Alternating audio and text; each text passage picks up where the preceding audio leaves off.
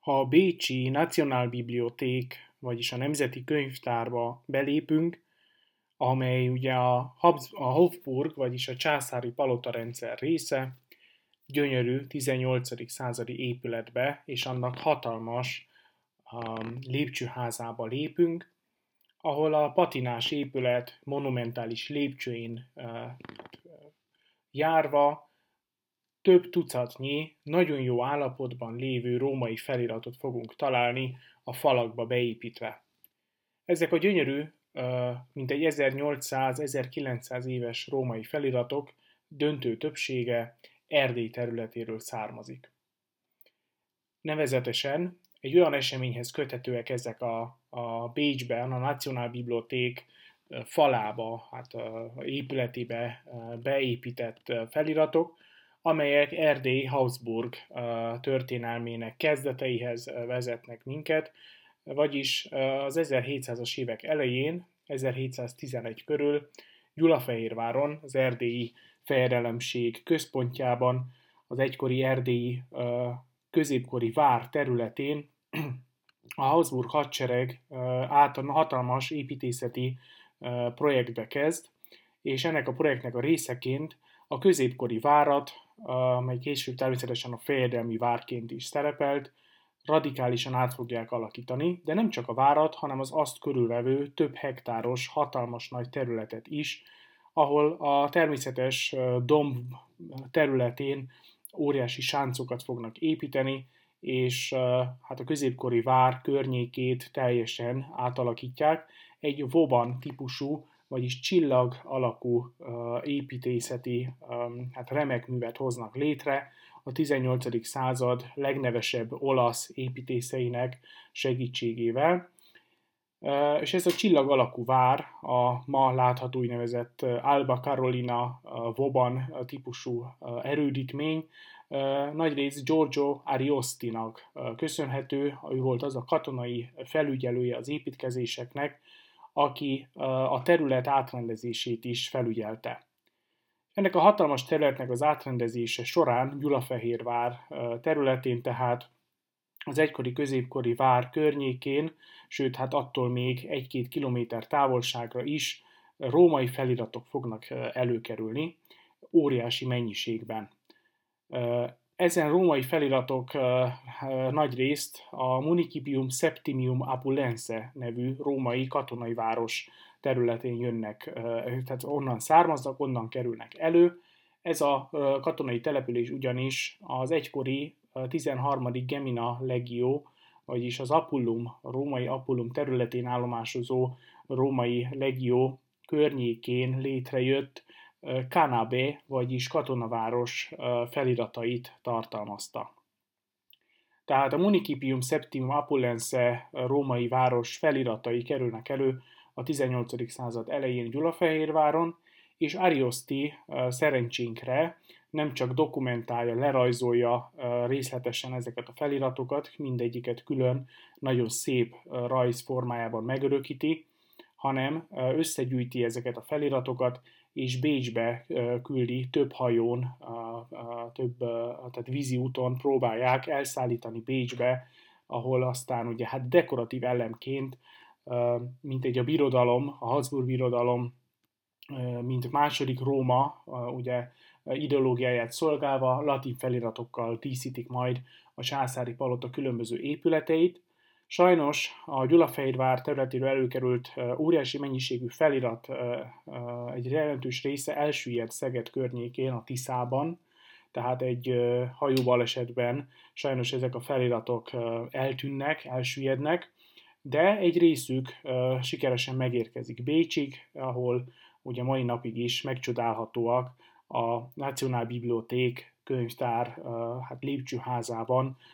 gyönyörűen, nagyon jó állapotban maradtak meg. Ezen feliratok egyike, amelyről ma szó lesz,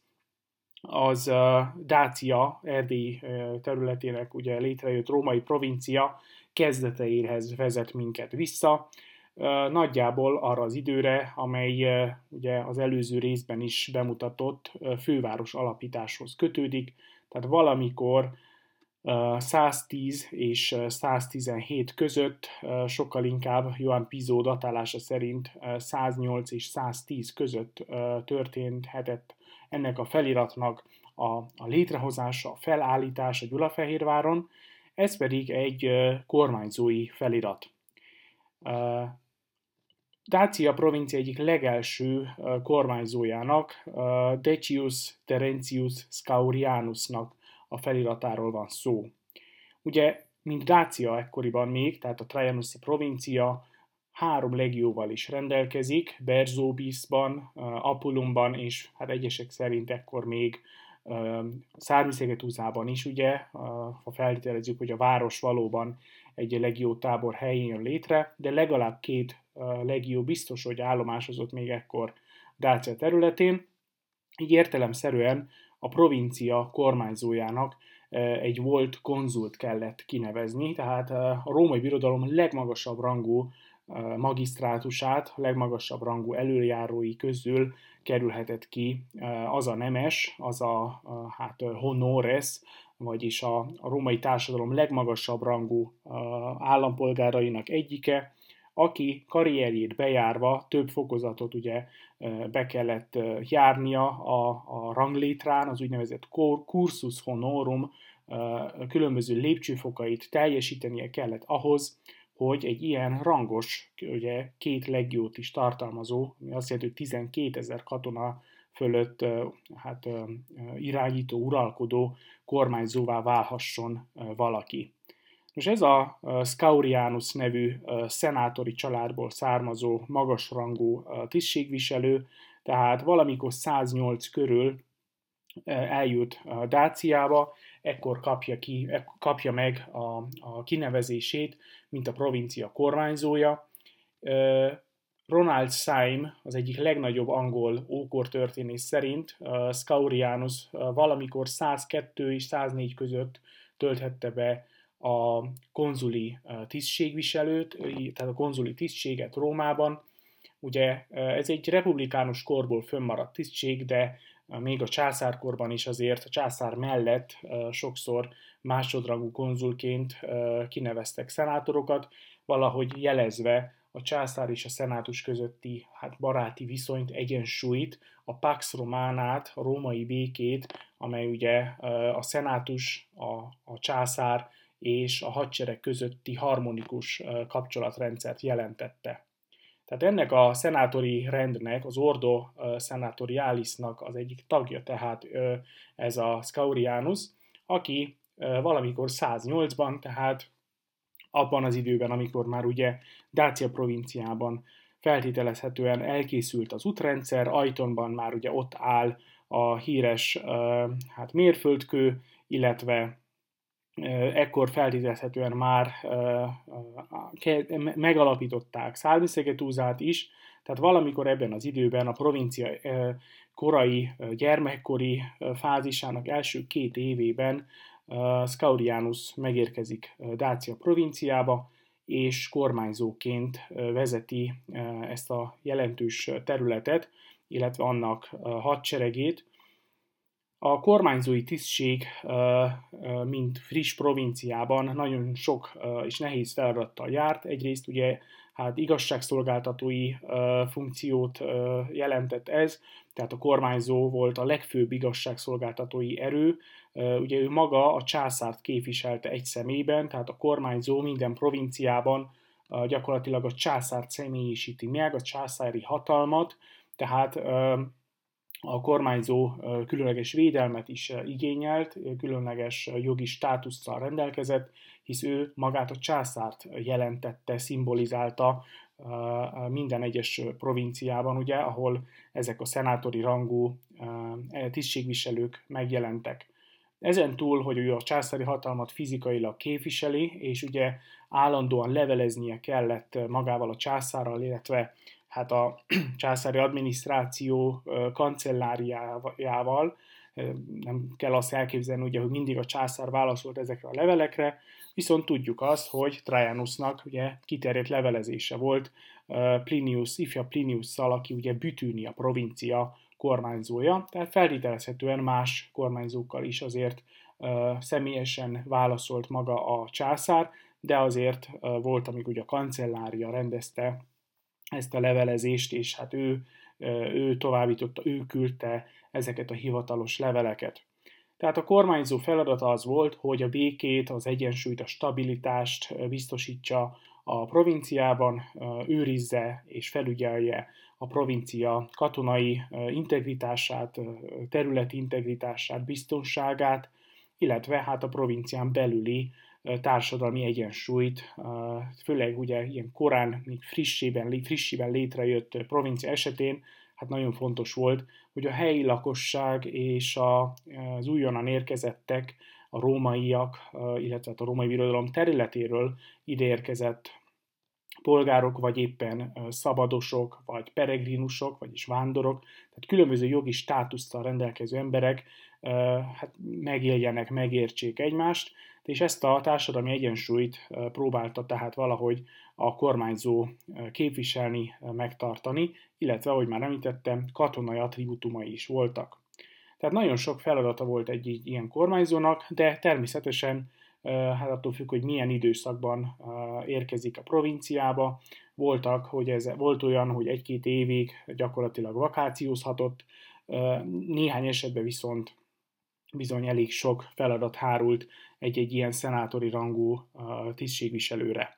Tehát ez éppen attól függött, hogy milyen időszakot fogott ki a provincia életéből, és milyen belső feszültségek,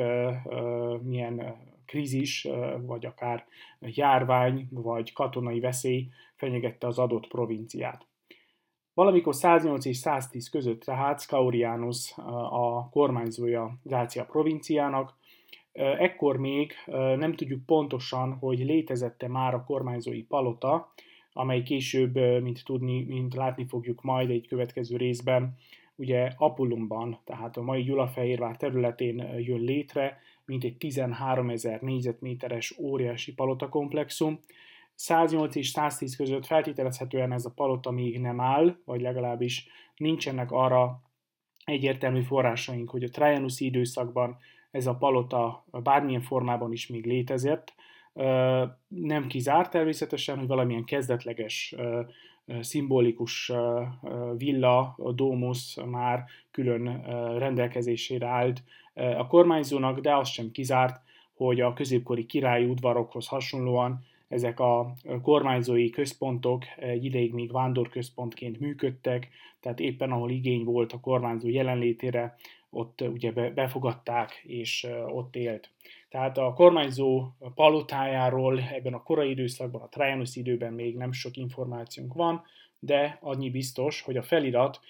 Apulumban kerül elő, gyönyörű, szép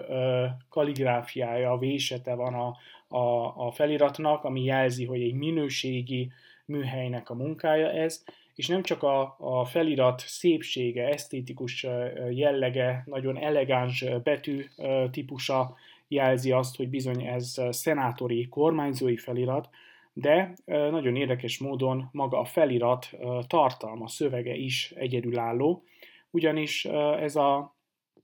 viszonylag nagyméretű, százhúsz centiméter magas oltár, amelyen feltételezhetően akár tehát oltár vagy szoborbázis, sajnos nem tudjuk már ezt megállapítani, ugye be van építve a, a Bécsi Nemzeti Könyvtár falába, tehát a, a, a funkcióját ennek a feliratnak nem tudjuk pontosan megállapítani, de az biztos, hogy vagy oltár, vagy szoborbázis lehetett.